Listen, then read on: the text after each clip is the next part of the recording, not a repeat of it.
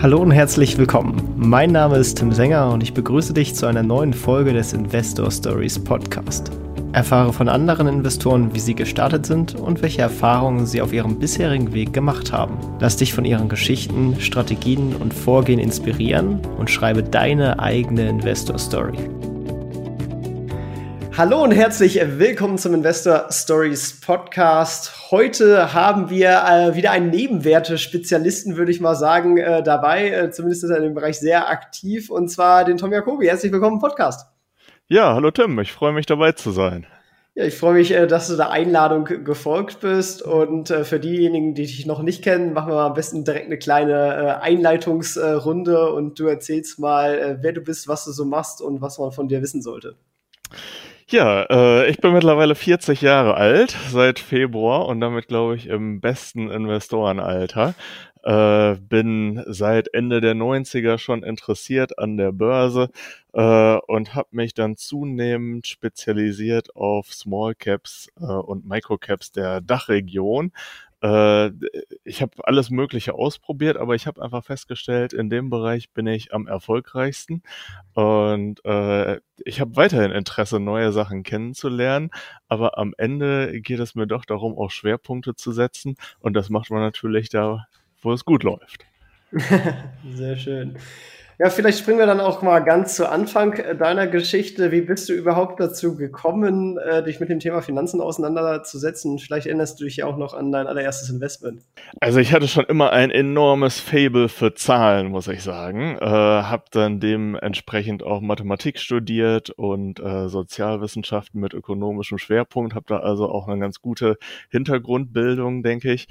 Und ähm, äh, ja, ich fand interessant an der Börse, dass schon die breite Masse in der Lage ist, Gewinne zu machen. Ne? Heute mit ETF sogar besonders leicht und kostengünstig. Ähm, und äh, dann habe ich mir gedacht, wenn schon der Durchschnitt in der Lage ist, Gewinne zu machen, dann muss es ja umso leichter sein, große Gewinne zu machen, wenn man dann auch noch besser ist als der Durchschnitt. Und das ist mein Ziel. Äh, und das hat soweit auch ziemlich gut geklappt. Mein allererstes Investment, äh, das war allerdings ein totaler Vollflop und da habe ich auch einiges draus lernen können. Äh, und zwar war das in den 90er Jahren ähm, Cargo Lifter. Ich weiß nicht, ob du dich an die Story erinnerst. Sag mir tatsächlich äh, gar nichts. Was war da los? Äh, davon steht heute noch die große Halle in Brandenburg in der Tropical Islands. Äh, ah. Ähm, da war ich tatsächlich mal. ja, und das war ursprünglich geplant äh, als Halle zum Bau von Transportzeppelin. Das klang nach einer wahnsinnig tollen Story. Ähm, und ich habe daraus gelernt, dass man von Hypes besser die Finger lassen sollte. Sehr gut, dann haben wir auch gleich ja schon mal das erste Learning. Ähm, wie ging es dann quasi weiter? Also wie war so deine Entwicklung quasi? Oder hattest du von Anfang an schon eine klare Strategie und die hat sich bis heute gehalten? Also anfangs habe ich einfach viel probiert, vor allem mit Musterdepots, denn in, als Schüler und später als Student äh, schwimmt man natürlich auch nicht im Geld, zumal ich dann auch ein sehr reiselustiger Mensch war und die Welt entdecken wollten. Also ich habe mir im Grunde erstmal viel Wissen angeeignet, indem ich herumexperimentiert habe, äh, theoretisch, aber auch dann äh, mir viel Wissen über die Volkswirtschaft angelernt habe, äh, sehr viel Nachrichten verfolgt und das abgeglichen mit Börsenkursentwicklungen. Und als ich dann so ab 2008, 2009 äh, auch einen ordentlichen Job hatte, da habe ich ähm, dann ja, mehr Geld in die Hand genommen, um zu investieren, habe, wie gesagt, verschiedene Dinge ausprobiert, habe zum Glück erkannt, dass das eine ganz tolle Gelegenheit war im äh, Anschluss oder eigentlich mittendrin in der Finanz- und Wirtschaftskrise damals. Die Kurse und die Stimmung waren am Boden und es heißt ja so schön, kaufen, wenn die Kanonen donnern. Ähm, das war damals eine sehr gute Entscheidung und äh, hat mich dahin gebracht, dass ich dann mir sehr schnell ein relativ großes Startkapital aufbauen konnte.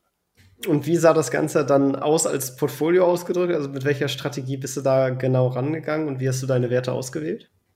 Ja, äh, das war ein, ein, sehr schnelles Learning damals. Also ich habe tatsächlich relativ viel äh, hin und her getradet in dieser Zeit, weil ich äh, immer was noch Besseres gefunden hatte. Es gab so ein paar Werte, die haben mich über einen längeren Zeitraum begleitet. Äh, unter anderem gehört dazu äh, die Sixt-Vorzugsaktie die ich äh, noch heute gerne als eine meiner Lieblingsaktien bezeichne, äh, weil es einfach ein wahnsinnig tolles Unternehmen ist und ich bin im Moment auch wieder investiert und freue mich auf alles, was noch kommt. Die Mietwagenpreise sind ja im Moment tatsächlich auch ganz fantastisch, zumindest aus Sicht des Unternehmens, weniger aus Sicht des Kundens. Ja, das stimmt. Die sind ja auch in deinem Wikifolio äh, noch mit 12,9 Prozent ähm, gewichtet. Äh, wie, wie, bist du dann darauf gekommen und ähm, dachtest du, du willst einfach ein paar andere an deiner Strategie teilhaben lassen oder was war dann der Hintergrund, weshalb du auf Wikifolio am Ende gelandet bist? Ja, also Wikifolio, ich bin ja jetzt schon sehr lange dabei, ne? Schon seit 2013. Viele Wikifolios, die man sich so anguckt, die gibt's irgendwie seit zwei, drei Jahren, manche auch seit vier Jahren. Äh, wenige wirklich lange und ich bin jetzt seit fast äh, neun Jahren dabei. Äh, das ist sicherlich ein langer Zeitraum. Ich fand damals, als das System neu war, äh, vorrangig tatsächlich das ein ganz spannendes Projekt, überhaupt diese Idee zu entwickeln, Geldanlage zu demokratisieren, jeden in die Lage zu versetzen, quasi eigener, in Anführungszeichen, Fondsmanager zu werden. Ähm, und es hat natürlich auch so einen gewissen Wettbewerbscharakter. Also man kann da einfach zeigen, was man kann äh, und äh, Wettbewerb habe ich mich schon immer gerne gestellt. Und ähm, ich glaube, rückblickend auf die vergangenen neun Jahre kann ich sagen, ja, so ganz schlecht war das nicht. Auf jeden Fall. Also äh, das längste, also was du 2013 gestartet hast, ist das Doppelanalyse-Chance SA Plus. Musst du auch gleich mal erklären, was das genau bedeutet. Da hast du äh, seit Beginn jetzt, äh, wir sind gerade im August, äh, Mitte August 22, 220 ähm, Prozent über die Zeit erzielt, was eine durchschnittliche Jahresperformance von 14,1 Prozent ist. Das kann sich durchaus sehen lassen. Äh, ja, ich denke auch. Ähm, es, es schwankte natürlich, es ging rauf und runter. Höchster Verlust, 45 Prozent in der Corona-Krise. Ich glaube, wir erinnern uns alle noch ziemlich gut. Äh, aber trotz dieser Rückschläge ähm, haben wir am Ende eine Performance nach Gebühren von 14 Prozent im Durchschnitt pro Jahr. Und das ist natürlich auch in etwa eine Zielgröße, die ich mir ähm, dauerhaft verspreche. Ich glaube, da habe ich im Moment auch wieder sehr gute Chancen im Portfolio enthalten, die in der Lage sein könnten, in absehbarer Zeit das Portfolio wieder gut nach oben zu bringen.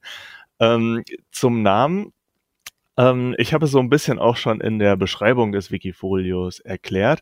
Doppelanalyse kommt daher, dass ich einerseits die makroökonomische Umgebung analysiere und gleichzeitig aber auch die einzelnen Unternehmen analysiere. Äh, äh, es gibt ja Menschen, die verfolgen so einen Top-Down oder äh, andersrum gerichteten Ansatz und ähm, ich möchte einfach beide Wege verfolgen. Ähm, Chance bedeutet, ich suche Chancen, was gleichzeitig bedeutet, ich setze mich Risiken aus. Ich neige also nicht dazu im Wikifolio äh, in Phasen, wo ich, ähm, wo ich Gefahren wittere, einen großen Cashberg anzuhäufen. Solche Wikifolios gibt's ja auch. Ähm, mit Market Timing habe ich eher nicht so gute Erfahrungen gemacht. Ähm, und häufig ist es ja so, wie ich auch schon aus 2009 geschildert habe, wenn die Stimmung am schlechtesten ist, wenn man also vielleicht dazu neigt, den größten Cashberg zu horten, äh, das ist der beste Moment zum Drehen der Kurse äh, und den möchte ich nicht verpassen. Also Chance, immer die Chancen mitnehmen und gleichzeitig aber auch den Risiken, den kurzfristigen Risiken ausgesetzt sein, was die Volatilität sicherlich dann ein Stück erhöht, ähm, aber langfristig eben zu sehr guten Renditen führt, wenn man im Stockpicking gut ist. Ja, SL, äh, Short Long, äh, mein ursprünglicher Ansatz bestand darin, ähm, sowohl in Schwächephasen als auch in Stärkephasen des Marktes Rendite zu machen mit dem Stockpicking. Ähm, Das ist natürlich ein sehr hoher Anspruch, das ist ganz klar. Den verfolge ich grundsätzlich auch weiterhin. Allerdings äh, muss ich mir auch eingestehen, in einem totalen Crash, da fällt einfach erstmal alles. Ne? Also da, da kann ich nicht glauben oder äh, hoffen, dass meine Werte sich diesem Crash komplett entziehen. Den einen oder anderen gibt es sicherlich mal, aber die großen Marktbewegungen macht man erstmal mit. Und dann ist eben wichtig, dass man in diesen Marktbewegungen äh, Aktien findet und in Aktien investiert, die stark aus diesem Crash herauskommen. Und das sieht man, glaube ich, in meinem Portfolio auch sehr gut in der Bewegung von 2020 zu 2021. Den Crash erstmal mitgenommen, aber umso stärker wieder rausgekommen. Auf jeden Fall. Also das ist ein wirklich steiler Anstieg da. Ähm, zeigt natürlich auch ein bisschen die Volatilität, die so immer mal wieder durchschlägt. Aber du bist ja auch die Volatilität resultiert natürlich auch von so ein paar Spezialwerten, würde ich jetzt mal sagen, äh, wo du drin bist, äh, die ja dann doch auch mal höhere Ausschläge haben können. Insgesamt hast du, wie ich finde, eine, eine sehr interessante Mischung, würde ich jetzt mal sagen, äh, aus, aus Werten äh, aus verschiedenen Ländern, dann auch noch aus verschiedenen Größen. Also ähm, ArcelorMittal eher, eher dann doch schon so Large Cap, glaube ich schon, kann man das nennen, ähm, während dann äh, so ein paar ganz kleine äh, Geschichten mit dabei sind. Nordwesthandel noch nie gehört.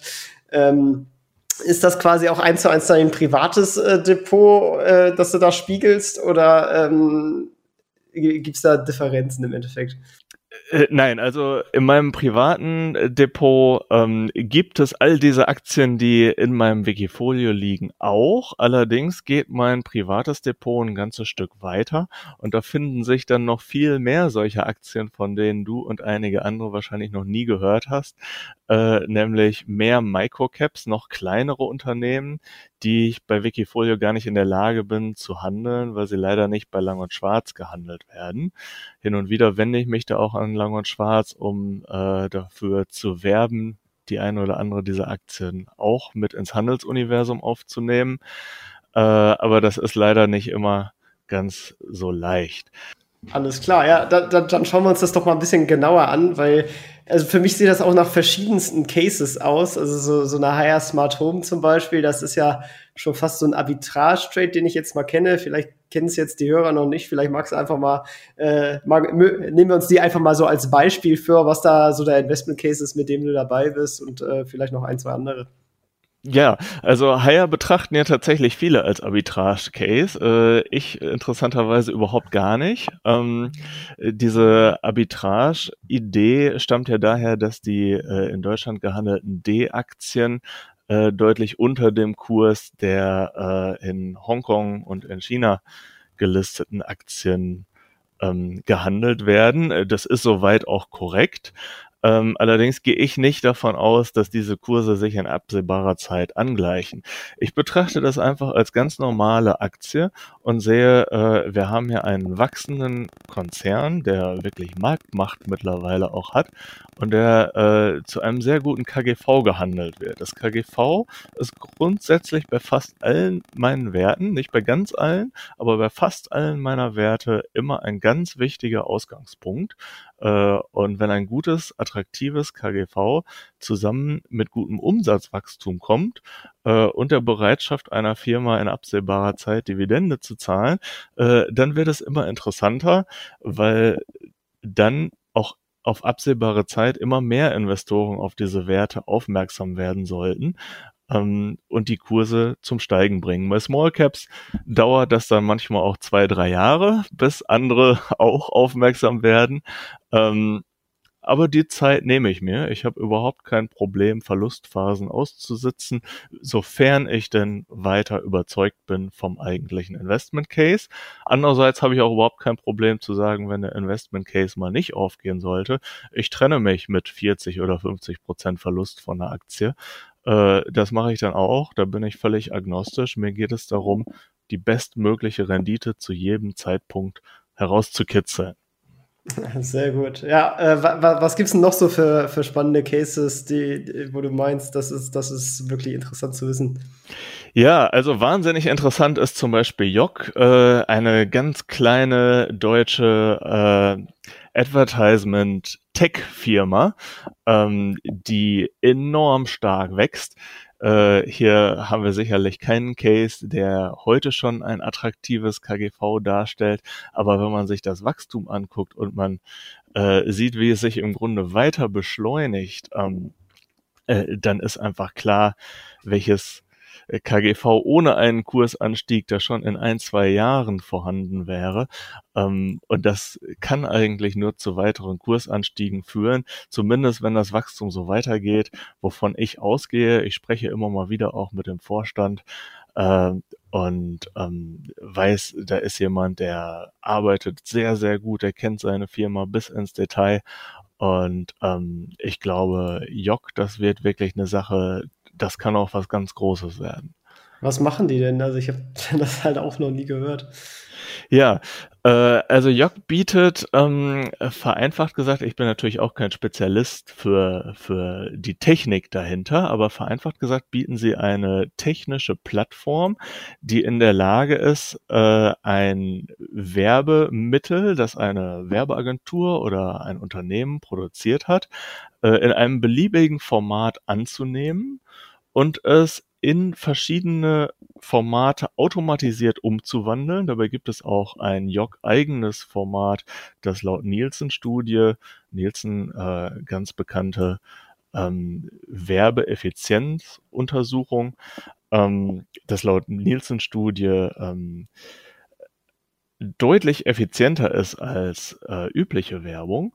Und diese Werbung, die spielen die aus, vollständig automatisiert und übrigens auch automatisiert gehandelt zu Echtzeitkursen, ähm, auf ganz viele verschiedene ähm, Publisher.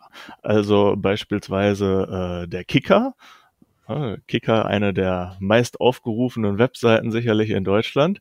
Äh, fast ganz Deutschland liebt Fußball. Ähm, und da kann Jock, wenn sie einen Auftrag bekommen, der teilweise vielleicht sogar sehr speziell ist, beispielsweise man möchte nur Kunden im Umkreis Köln ansprechen, äh, das kann Jock in Echtzeit bewerkstelligen, weil sie einfach äh, die Technik dafür haben, die an alle großen anderen Techniken, wie zum Beispiel auch äh, die Werbetechniken von Google angeschlossen ist, an AdSense angeschlossen ist, ähm, die sie ungeheuer gut ausspielen können und das eben für den Werbetreibenden noch in besonders hoher Qualität, auch ähm, plattformübergreifend auf PC, auf Smartphone. Und äh, das scheint eine Technik zu sein. Ich sage bewusst scheinen, weil ich ja eben nicht der Fachmann für die Technik äh, bin. Es hört sich für mich sehr gut an. Aber anhand des Umsatzwachstums erkennt man eben auch, äh, ja, das hört sich nicht nur gut an, sondern äh, das scheint auch wirklich was zu können, denn sonst würden die ganzen Unternehmen ja nicht in Scharen zu Jock rennen. Ja, wie, wie, passt dazu dann so, so ein Stahlkonzern wie ArcelorMittal oder ähm, eine OMV ist ja auch, sag ich mal, eher so ein Öl-Heavy-Industrie-Gigant. Äh, das ist ja dann doch was anderes als diese, diese Mid-Caps, Micro-Caps, Small-Caps.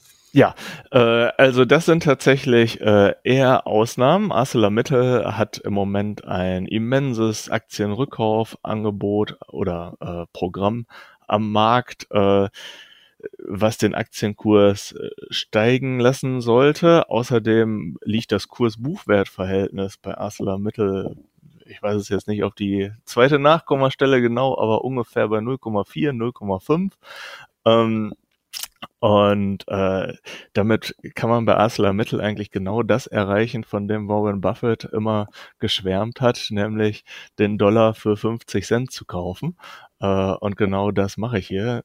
Zudem ist das Unternehmen äh, gerade hoch profitabel, hat sich massiv entschuldet äh, und ist, glaube ich, ganz wunderbar aufgestellt für die Zukunft, hat auch äh, mit vielen Förderprogrammen tolle ähm, Zukunftsinvestitionen und Entwicklungen getätigt im Bereich Wasserstoff, um äh, für die Energiewende fit zu werden und für CO2-freie oder in der Zwischenzeit erstmal CO2-arme Produktion. Ähm, und ich glaube, ArcelorMittal kann dahingehend ein sehr gutes Langzeitinvestment tatsächlich sein. OMV, da geht es eher für mich um einen etwas kurzfristigeren Effekt. Ähm, ja, über die Situation im Öl- und Gasmarkt ist, glaube ich, aktuell schon fast alles gesagt. Äh, daher lasse ich mich da jetzt nicht nochmal ausführlich aus. Genau, ja, sehr gut. Äh, sehr spannend auch, sage ich mal, weil das ja dann doch auch äh, andere Regionen teilweise betrifft. Das mit der Pro äh, Credit Holding, eine, äh, eine Bankengruppe, die, die dann doch sehr Fokus äh, Osteuropa unterwegs ist. Aber wer da äh, genauer rein will, du, du kommentierst ja auch fleißig die ganzen Positionen bei dir in Wikifolio, äh, kann da gerne mal vorbeischauen, äh, verlinke ich in den Show Notes. Äh, was ist denn das bei dem Ganzen so ein bisschen dein Ziel, was du erreichen möchtest? Also sowohl auf äh, privater Investorenebene als auch bei Wikifolio? Äh, ja, das Ziel ist ganz einfach, möglichst hohe Gewinne bei akzeptablen Risiken zu machen. So lässt sich das, glaube ich, zusammenfassen. Es ist jetzt im Privaten bei mir nicht so, dass ich äh, sage, ich spare auf ein bestimmtes Ziel hin im Wikifolio habe ich natürlich das Ziel für meine Anleger, das meiste rauszuholen. Und das Wikifolio ist für mich in erster Linie ein ganz wichtiges Mittel zur Außendarstellung. Ähm, ich glaube, jeder, Anle jeder Anleger ähm, möchte gerne wissen, bei welchen Anlegern kann ich lernen, wo kann ich mir vielleicht was abgucken. Ähm, und da ist es natürlich wichtig, wenn man nachweisen kann, dass man jetzt über viele Jahre sehr gute Renditen erwirtschaftet hat.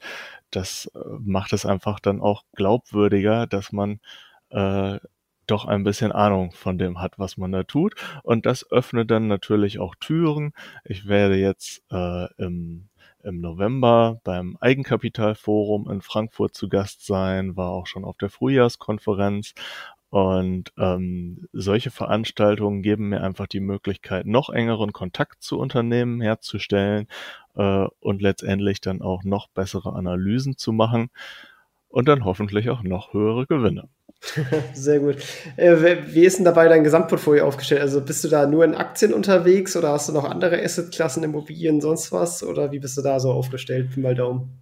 Äh, fast ausschließlich in Aktien tatsächlich. Also äh, ich habe so ein paar äh, experimentelle Sachen im Anleihenbereich, im Genussscheinbereich. Äh, das sind aber alles so äh, krisenbehaftete Positionen, wo ich äh, versuchen möchte, äh, einfach auch was zu lernen, äh, wo ich sehen möchte, wie werden, wie wird beispielsweise die IMAX-Insolvenz abgesicht, äh, abgewickelt. Äh, da habe ich mir zutiefst Kursen äh, ein bisschen was gekauft. Ähm, als Spekulation, aber eben auch um den Prozess kennenzulernen, denn ich glaube, man lernt sowas doch immer noch mal anders kennen, wenn man selbst zumindest ein bisschen Geld dabei ist, als äh, ja, wenn man das jetzt nur so über den Newsflow verfolgt. Und ähm, ja, das sind aber Ausnahmen wirklich. Äh, Im ganz Wesentlichen investiere ich in meine Small- und Microcaps und habe zur langfristigen Anlage natürlich auch ein paar ETFs. Sehr gut, ja. Äh, sind das dann breit gestreute Welt-ETFs oder versuchst du damit Märkte abzudecken, in denen du dich nicht so auskennst?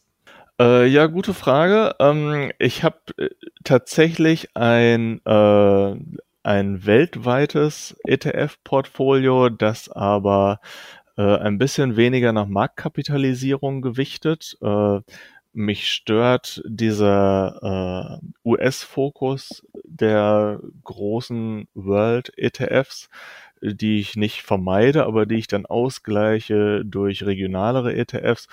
Und insbesondere ähm, ähm, habe ich auch ETFs im Small Cap Bereich, ähm, weil ich doch der Überzeugung bin, dass Small Caps perspektivisch immer ein Stückchen mehr Wachstum noch generieren können als große, alte und vielleicht schon ein bisschen satte Unternehmen. Das eine oder andere, ich weiß, erfindet sich da auch immer wieder neu, aber ähm, ich halte agile, kleine, wachstumsstarke Firmen doch für attraktiv.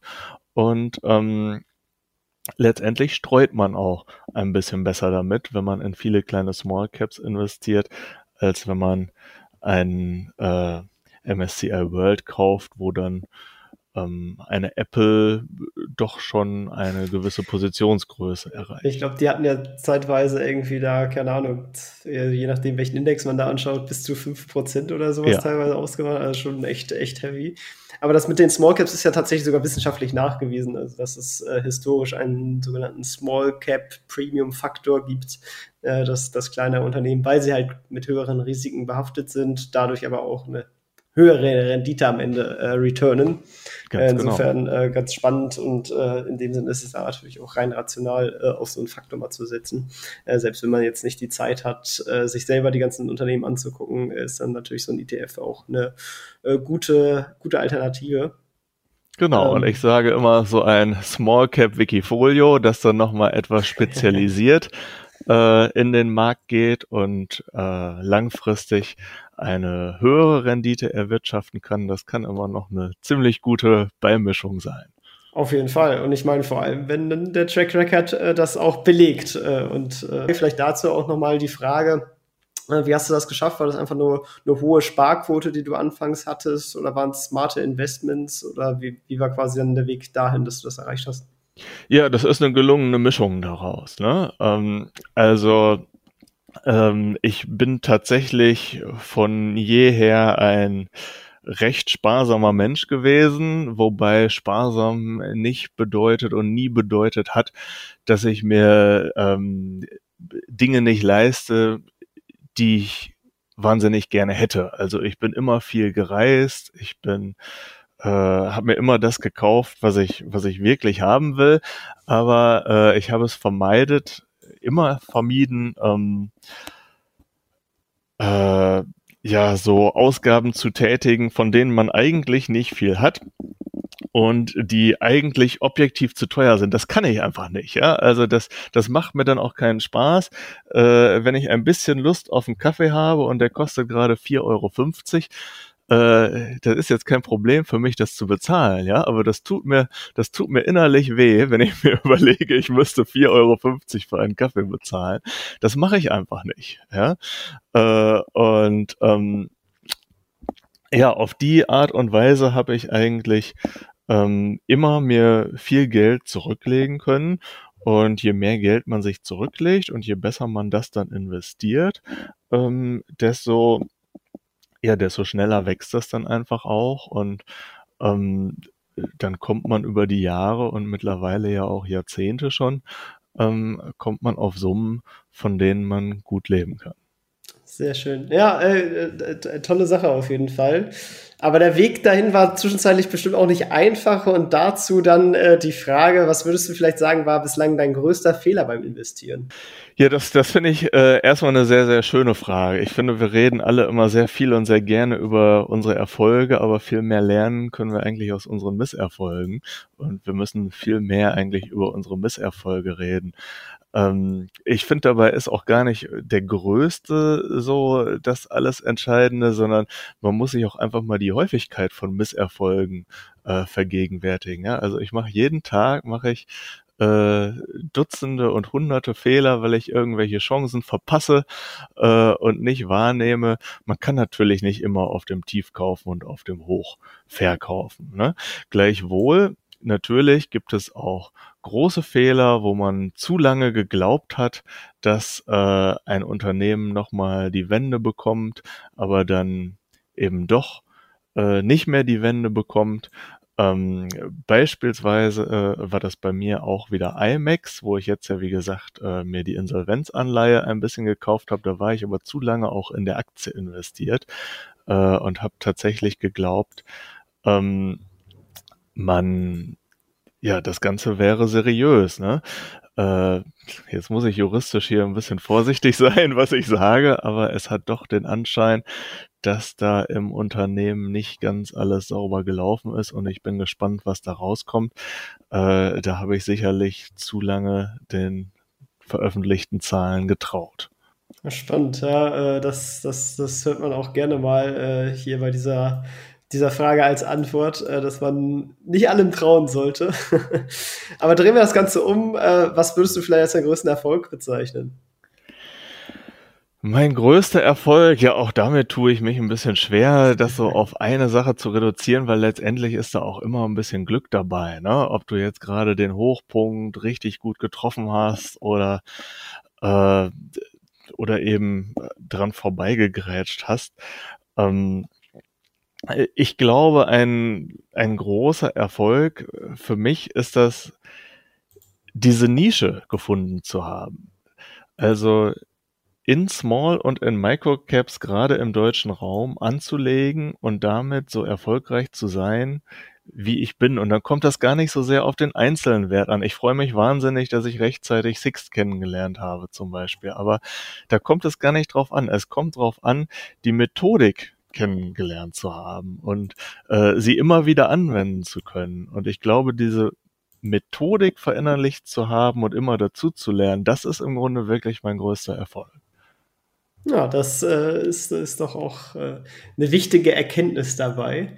Ähm, wenn wir jetzt das Ganze in ein Rollenspiel packen und sagen, du wachst morgen im Körper eines anderen auf, sagen wir ein 25-Jähriger, und derjenige hat einen Angestelltenjob mit circa 1500 Euro Nettoverdienst, ein Tagesgeldkonto mit 10.000 Euro drauf und du hast kein Netzwerk oder sonstige Kontakte und musst sozusagen als neuer Mensch nochmal von vorne beginnen, hast allerdings noch dein heutiges Wissen. Wie würdest du es angehen?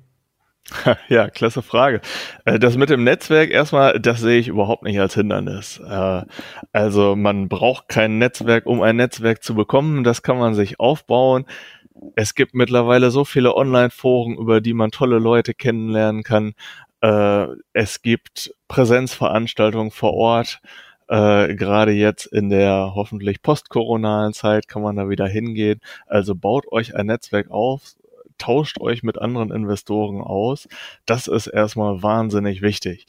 Ähm, und was die Geldanlage anbetracht, anbelangt, gerade mit 25 sage ich, sei mutig. Spar Geld da, wo es dir nicht wehtut. Leg es an, probier Dinge aus. Leg nicht alles in einen Korb. Und dann wächst das von alleine und neben dem Geld wächst vor allem auch das Wissen. Und dieses Wissen, das wird dich dahin bringen, dass auch dein Geld immer stärker wachsen kann. Hab keine Angst vor Rückschlägen, werde nicht panisch und genieß dein Leben, bis dein Konto voll ist. Sehr schön. ja, damit sind wir tatsächlich auch schon fast am Ende angekommen. Äh, wenn man jetzt mehr äh, von dir sehen möchte, außerhalb von Wikifolio, kann man dich irgendwie noch weiterhin irgendwo finden, erreichen? Äh, was heißt weiter erreichen? Äh, dir schreiben, dir, keine Ahnung, auf Twitter folgen. Äh, hast du da irgendwelche Medien, auf denen du sonst noch so unterwegs bist? Ach so, äh, ich bin als Imperatom beim Wall Street Online Forum unterwegs und auch im Wertpapierforum. Äh, da schreibe ich auch über mein Wikifolio und mein Depot. Ähm, man kann mich da kontaktieren, kann Rückfragen stellen.